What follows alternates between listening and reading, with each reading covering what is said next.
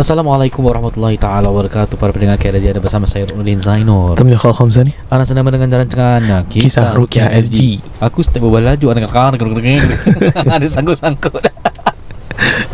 Para KRZ anda sedang mendengar episod di mana tajuknya ialah pagar gaib rumah. Perlu difahamkan di sini ini bukan pagar gaib yang syar'i. Kita bongkar sihir Ya. daripada amalan yang salah. So, kita teruskan cut the story short. Kita teruskan mendengarkan uh, bongkar uh, uh, sihir yang pertama. Hmm. Ya, dipersilakan. Okay uh, before before saya share benda tentang pagar gaib rumah ni uh, Dia ada jiran saya ni lah Dia tanya ibunya lah Dia kata Eh uh, si Tamliha tu Si Ustaz Tam tu asyik buat pagar-pagar rumah Pagar rumah But I never really see the fence at his building Apa yang pagarnya So She she took it literally Masya Allah She's very genuine lah orangnya. Baik keluarganya semua memang baik Masya Allah Tabarakallah. Ha, So kita tak buat pagar fizikal eh. Kita buat pagar rumah dan dengan bacaan Al-Quran Al-Karim. Okey Bismillahirrahmanirrahim. Ini amalan yang jangan diikuti Seperti yang diingatkan oleh Ustaz Ruknuddin eh. Okay this is forbidden Forbidden knowledge. Pagar gaib untuk rumah. Azimat di bawah ini ditulis lantas ditanam pada empat penjuru rumah. Maka dengan izin Allah akan selamat daripada tipu dan daya musuh. Inilah azimat yang ditulis saya bacakan. Summum bukmun umyun fahum la la la la la la. أفحسبتم أنما خلقناكم عبثا وأنكم إلينا لا لا لا لا لا لا لا. Actually لا ترجعون؟ eh Lah ada banyak sih. آه. kemudian وجعلنا من بين أيديهم سدا ومن خلفهم سدا فأغشيناهم فهم لا لا لا لا لا لا. patutnya لا Ha. Kemudian ya ma'syaral jinni wal insi in istata'tum an tanfudhu min aqtaris samawati wal ardi fanfudhu. La la la la la. la. Silat. La okay. tanfuduna illa bi sultan eh, sebenarnya. Jadi uh, kemudian ada kha ha ha ha ha wah wah wah wah wah, wah. dia tulis. Jadi komentar penulis. Sepengetahuan saya jimat ataupun azimat tersebut tiada mengarangnya. Tiada yang mengarangnya. Ha, okay. Kemudian isi azimat itu adalah pengenalan ataupun penggalan-penggalan ayat Al-Quran. Okay. Kemudian hal itu sengaja dilakukan eh. Dia sengaja buat macam tu untuk memutarbalikkan alat ayat Al-Quranul Karim. Betul. Ha, dia tak nak habiskan dia putus-putuskan Al-Quran dan ada yang kalimatnya diganti seperti uh, perkataan-perkataan lain yang sebenarnya tiada dalam Al-Quran para Nabi dan para sahabat tidak ada yang melakukannya kemudian para ulama pun yang melihat benda ni tidak pernah dilakukan oleh para ulama jadi benda ni yang kita dapat faham Nabi tak buat, sahabat tak buat, ulama tak buat kemudian ayat yang dipendam ini di tujuh penjuru seakan-akan dianggap sebagai penjaga Okay, ini dianggap syirik. Yang menjaga segala sesuatu adalah Allah Subhanahu wa taala. Dan perintah ini tidak lebih datangnya daripada iblis. Ah, ni yang kita tahulah eh. Okey. Ah, ni kita dah dengar. Jangan amalkan la la la la dia eh. Ah, So kat sini apa yang salah? Ingat Al-Quran itu tidak boleh dibaca putus-putus. Sedangkan nak baca Quran pun kita kena baca dengan senafas Dan wakaf pada tempat yang tepat. Ini Sumumbuk Bunumin Faham la la la la la la la. Nampak Al-Quran tu diperbodohkan Dipermainkan Diperkertawakan Ya. Diperper-per lah Apa-per segalanya. Okay itu sebab ini adalah amalan yang Salah So tolonglah Ya. Nak pagar rumah Okay jadi macam mana nak pagar rumah Dengan cara betul Ustaz Tan dipersilakan Okey, first kali kena sebut la la la la kita gerak-gerak. Okey. Di antaranya banyak, dia ada banyak cara para ulama ajar dan ada yang yang lebih baik pun ada dan pagar rumah yang paling baik di antaranya yang kita boleh tahu ialah membaca suratul Baqarah. Ini perfect. Uh, tiada sangkalan, tak ada orang cakap oh Baqarah tak payahlah, tak payahlah Baqarah. The best is Baqarah. Dia tak ada yang lagi best. Ah, nak baca Baqarah mudah tak? Mudah bagi yang dah biasa membacanya. Bagi yang tidak biasa membacanya, for those who are not really used to reading Suratul Baqarah, it might be quite a, I would say, it can be quite tedious. Maksudnya 48 pages eh, about that. uh, 49 49 pages. Okay, so 49 pages Suratul Baqarah. If you are very used to it, Alhamdulillah, you can finish about the fastest is about 45 minutes to 1 Yeah, hour about hour. that range if let's say you tak biasa you can take up about 1 1 hour 30 minutes or so I think it is fair because if it's your new house, uh, you are just moving in BTO, resale or all the houses that you ada sekarang ni, you nak baca Baqarah, it's fair because the house is you tinggal that place for about 10 years, 5 years or even more. So what is that 1 hour 30 minutes for the 10 years of your life? Ah, so macam I think Good investment Ah, good investment insyaallah. Dan kalau kita baca surah Al-Baqarah insyaallah rumah dijaga oleh Allah Subhanahu wa taala syaitan dan jin tidak mudah menetap pada rumah yang dibacakan surah Al-Baqarah. Kalau tak boleh baca ah, kalau para ulama ataupun kita cakaplah guru-guru kita kata bukakan surah Al-Baqarah. Ah, tapi you jangan bukakan sebagai background music tau. Ah, you buka tu you berbual, you tengok Netflix, dia tak macam tu. Buka dengar. Ah, stay relax jap you nak tutup mata dengar. Sebagai apa ni ayat tu semoga orang kata kita menjiwai lah. Walaupun kita tak faham maknanya kita dengar kita happy alhamdulillah. Ah, lagi satu cara boleh diazankan ah, rumah diazankan ada orang kata empat penjuru tak semestinya. Di tengah-tengah rumah pandang kiblah kemudian azan cukup. Boleh. Nak buat empat penjuru silakan. Ah, tapi jangan mewajibkan. Um, ah, kemudian juga kalau let's say ustaz saya perempuan boleh tak saya azan ha, tiada azan bagi wanita. Suruh budak lelaki azan. Ha, pernah dalam cerita satu sahabat ni ha, yang nak solat semua jemaah wanita. Ha, Rasulullah SAW ha, nampak benda tu lah. Dan kemudian mafhumnya eh, disuruh satu budak azan. Ha, bukan perempuan. Kemudian perempuan tu semua solat bersama. Ha, jadi kalau azan ni untuk para lelaki saja kalau you ada abang, adik, kakak, pakcik suruhlah datang azankan. Okey. Lagi satu, nak masuk rumah berikan salam. Ha, contoh kalau ada orang Assalamualaikum warahmatullahi taala wabarakatuh, tambahkan Bismillahi Allahu Akbar. Tambah Bismillahi Allahu Akbar dengan nama Allah Allah Maha Besar.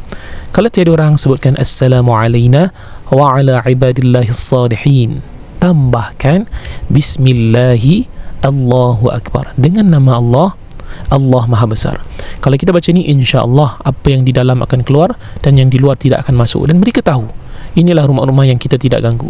Lepas tu Kemudian you boleh jalankan satu rumah Bacakan ayatul kursi Bacakan suratul safat You boleh spraykan dengan air ruqyah kalau ada Kalau tak nak pun tak apa dan di antara amalan paling baik lah Kalau you nak cuba amalkan Yang saya boleh ingat uh, Boleh sebutkan Sebelum keluar rumah Bismillahi tawakkaltu ala Allah La hawla wa la quwwata illa Billahil aliyil azim. Bagi orang yang membacanya mafhumnya pemahamannya syaitan akan tahu orang ni kita tiada urusan dengan dia. Ah, siapa yang baca bismillah tawakkaltu ala Allah la haula wala quwwata illa billah kena yakin. Saya baca ni insyaallah syaitan jin apa-apa hantulah yang boleh fikir insyaallah tidak akan mengganggu kita. Dan syaitan rasa kita tiada urusan dengan si fulan ataupun si fulana okey ini di antara. Ada banyak lagi? Boleh dengar KRZ for more info. Ya. yeah. So itu adalah cara pagar rumah yang betul. Dan uh, Do you know that I really like it Kalau you guys Nak masuk rumah kan? Buat majlis doa selamat. Pasal apa kan? You akan baca Al-Fatihah Tiga Kemudian kul. tiga kul Kemudian awal Baqarah al, al, uh, Kemudian Ayatul Kursi Ya. Lepas tu akhir Baqarah. Itu sebenarnya itu Membaca Al-Quran Dengan niat untuk Memagar rumah situ betul ha, setuju. So doa selamat ni Something is very good lah. Ha, Jangan ambil masuk-masuk macam itu. Yang penting adanya Bacaan-bacaan Al- Al-Quran eh. Ya. Baik pada pendengar KRD sebelum kita teruskan dengan segmen kongsi kisah kita akan beri ruang kepada penaja kita pada hari ini Team NNM ya, Ya. untuk memberikan uh, sepatah dua kata over to you Haji Nizam.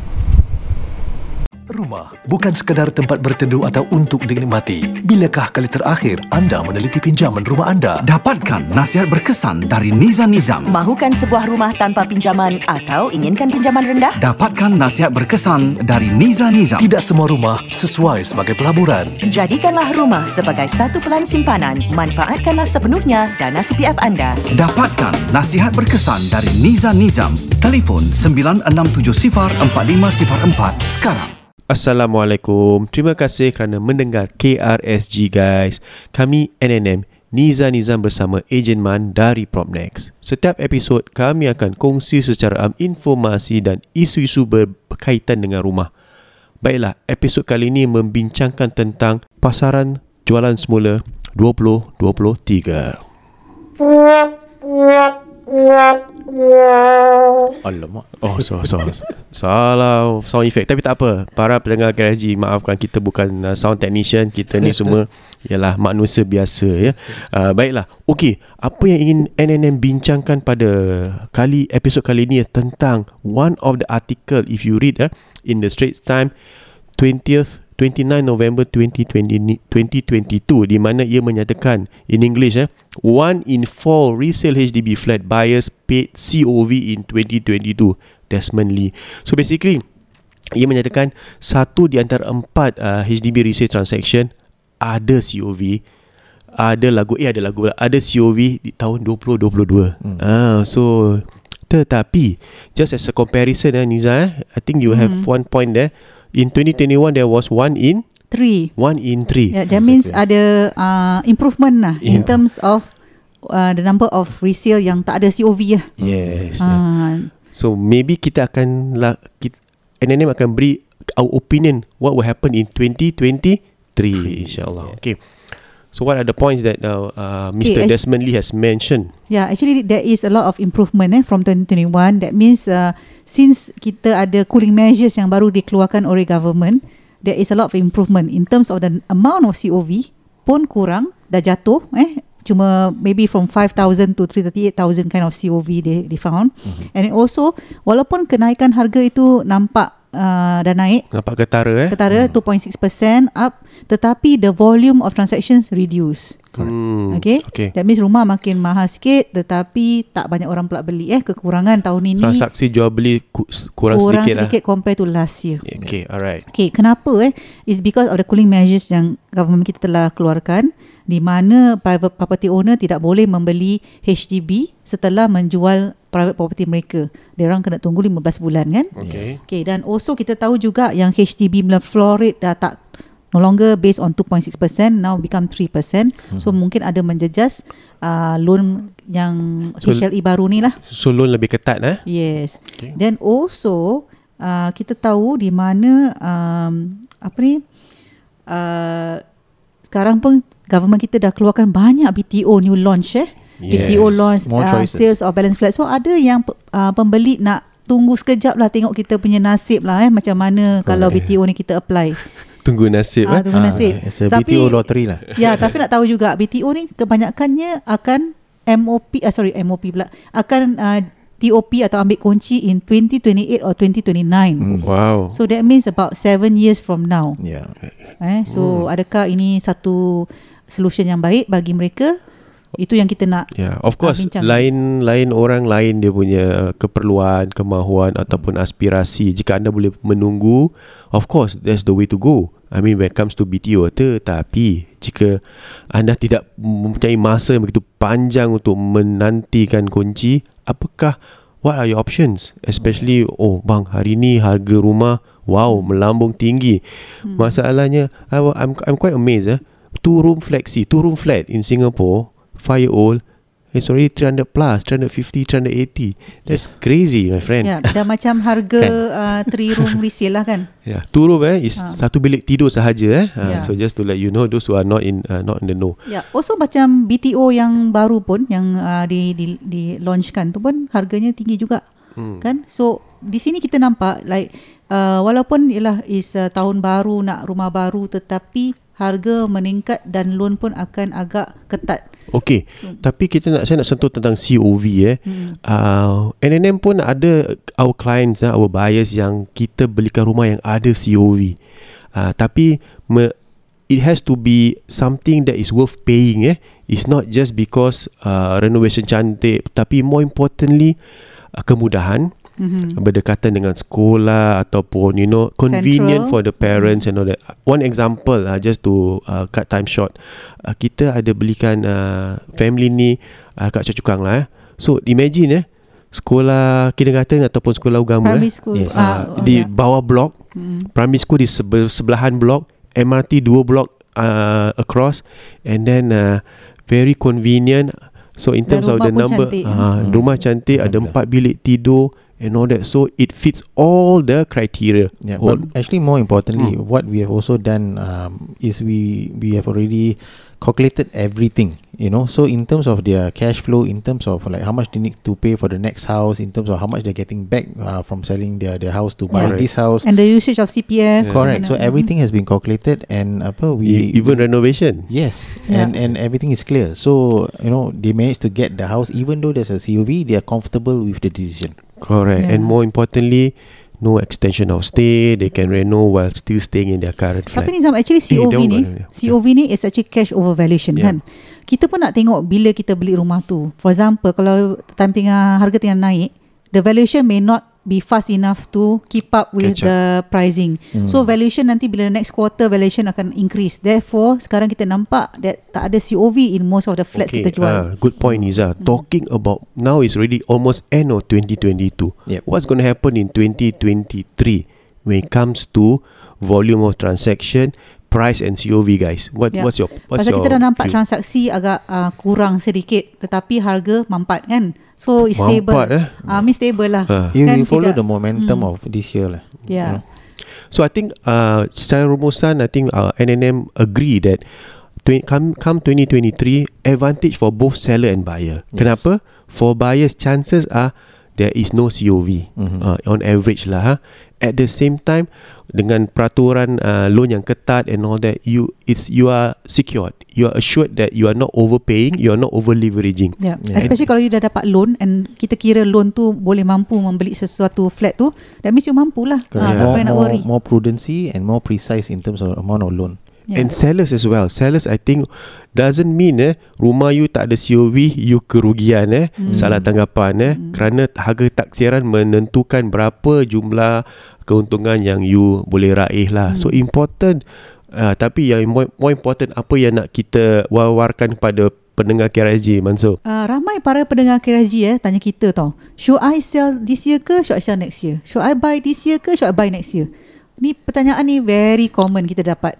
Jadi apa sebenarnya Mansur kita kena buat? Okay, basically you need to do your property health check lah. Okay, so Hmm. call us, you know, call us, get in touch with us. We'll come to you. All right, we have uh, coffee at your place, you know, or we can have coffee outside, yeah, outside, and and we'll do Whichever your do your yeah, we do your property health check. Whether you want to buy, whether you want to sell, whether you want to invest.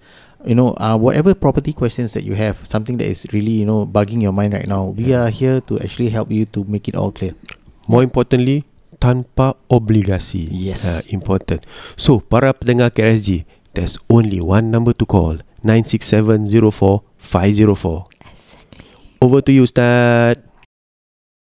Alhamdulillah terima kasih NNM kerana sudi menaja podcast kisah Rukyah SG hingga ke hari ini. Uh, apa orang kata saya kita ni uh, saya dan Ustaz ni kita kena duduk-duduk berbual sebelum record. We would like to thank our KRZ listeners uh, up till today you masih dengar kita. Alhamdulillah and sometimes kita penat sangat and kita dah cakap macam eh nak record ke tak nak eh Sometimes something is gonna be like that. Uh, tapi of course ada rezeki. Kemudian kita ada listeners, makcik, pakcik, abang, akak, kakak-kakak, adik-adik, and sama umur dengan kita orang sama-sama. Alhamdulillah. Uh, penyokong-penyokong bola sepak, uh, tim Ustaz Ruk, tim saya pun ada. Uh, tapi sejak Ronaldo keluar, saya pun uh, saya dah mula tawar hati nak ruqyahkan tim tu lah. Uh, mula tawar hati insyaAllah. okay, okay. So, Baik kita teruskan dengan uh, segmen kongsi kisah. Ni Ustaz Tam punya favourite ni. Ya. Okey, tajuknya pakai batu syirik dan penyakit ain. Assalamualaikum Ustaz Ruk and Ustaz Tam. Waalaikumsalam. I just want to ask you about using all these stones like jade, citrine, cat eye.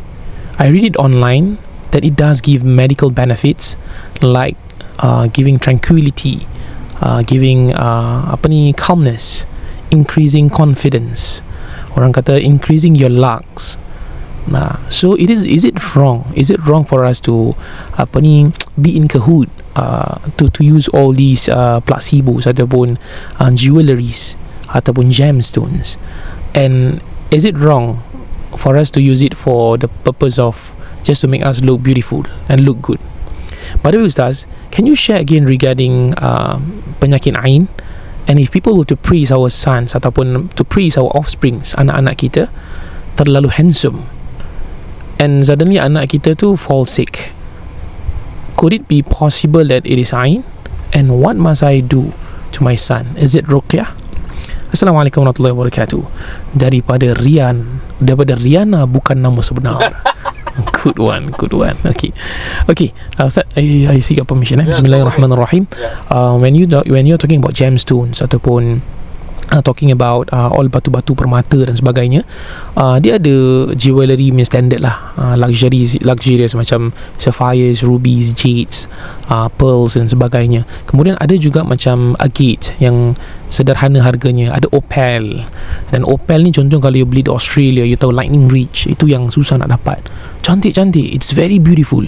If you were to see all these stones you were like thinking that this is a creation of Allah subhanahu wa ta'ala that you have yet to see. Uh, back then I have no interest at all. Saya rasa batu-batu ni semua they are dead.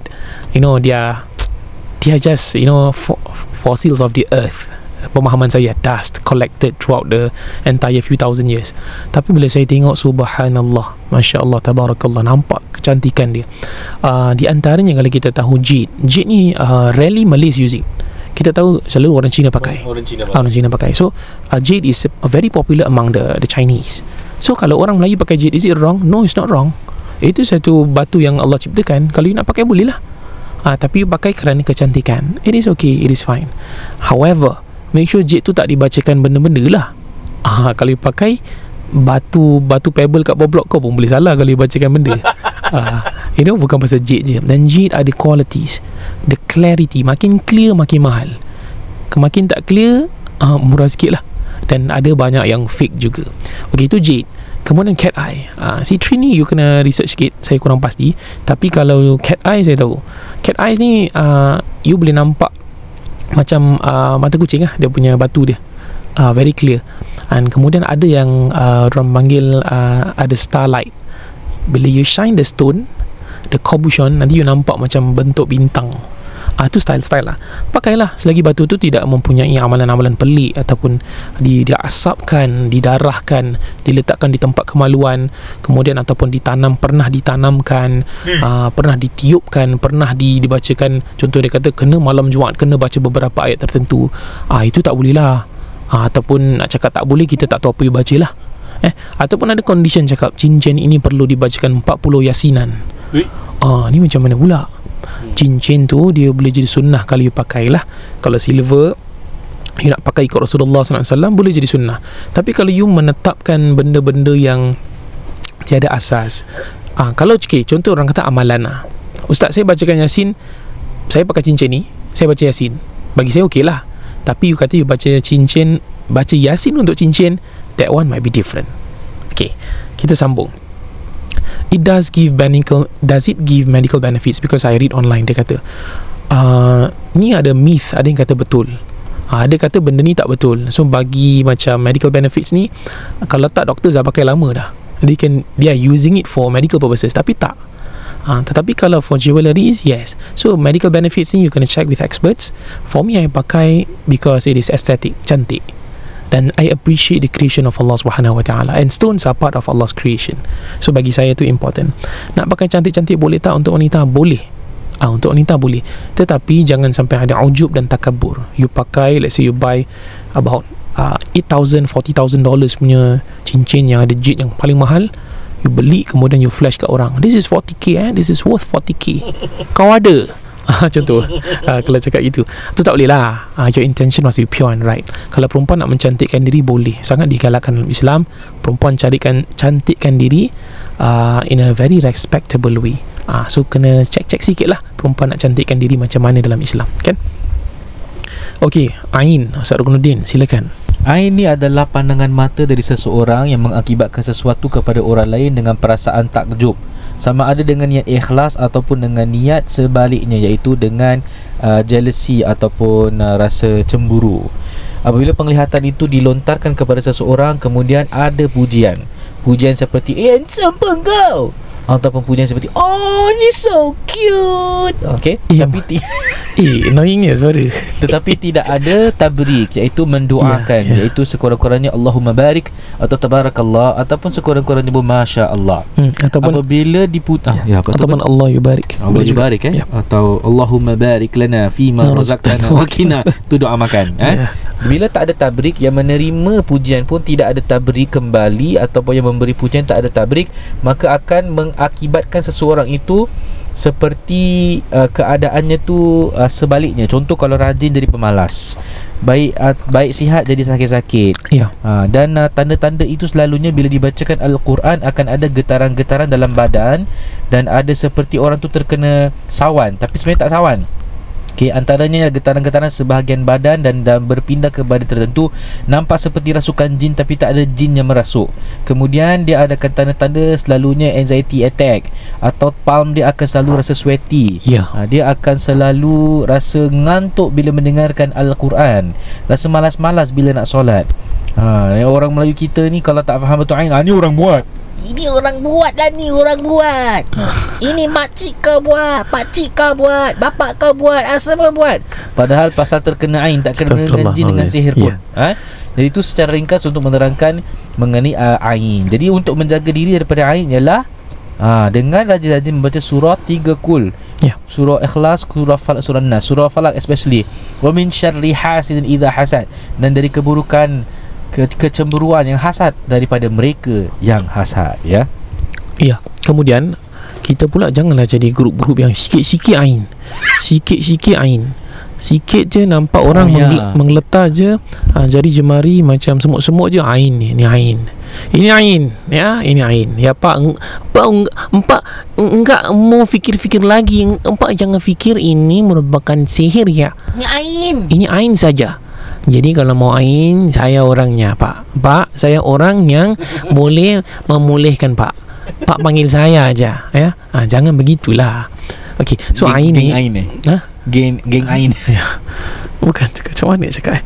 Hmm, tak lah benda ni uh, maksudnya jangan cepat sangat cakap ain. Maksudnya kita tak ada kepastian.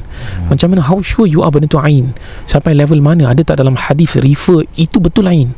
Dia some possibilities yang Ustaz Ruk katakan semua possible possible symptoms memang berlaku pada orang-orang yang terkena.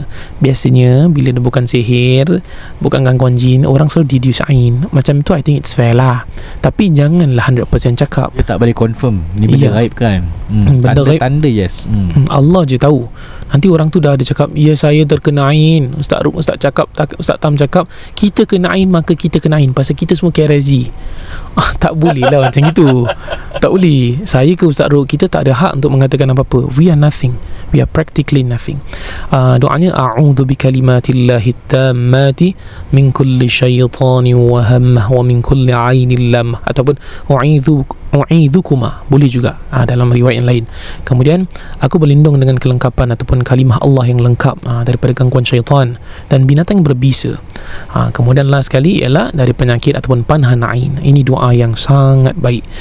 Para peniaga Orang yang selalu ke hadapan Orang kenal You are the face of the company You are manager You are the high post You are coach Ataupun uh, You seorang teacher Selalu ke hadapan You baru naik rank You just got promoted Ataupun you are the You are a high flyer in your post Ataupun you newbie Tapi you buat kerja macam orang veteran. Sila baca doa ni. Jangan segan-segan Please hafal. Benda ni senang sangat kalau orang yang tak pernah baca dalam bahasa Arab pun boleh. You pergi saya punya Instagram uh, Tamliha you just boleh check. Saya ada tulis in romanization cuba hafalkan amalkan harian.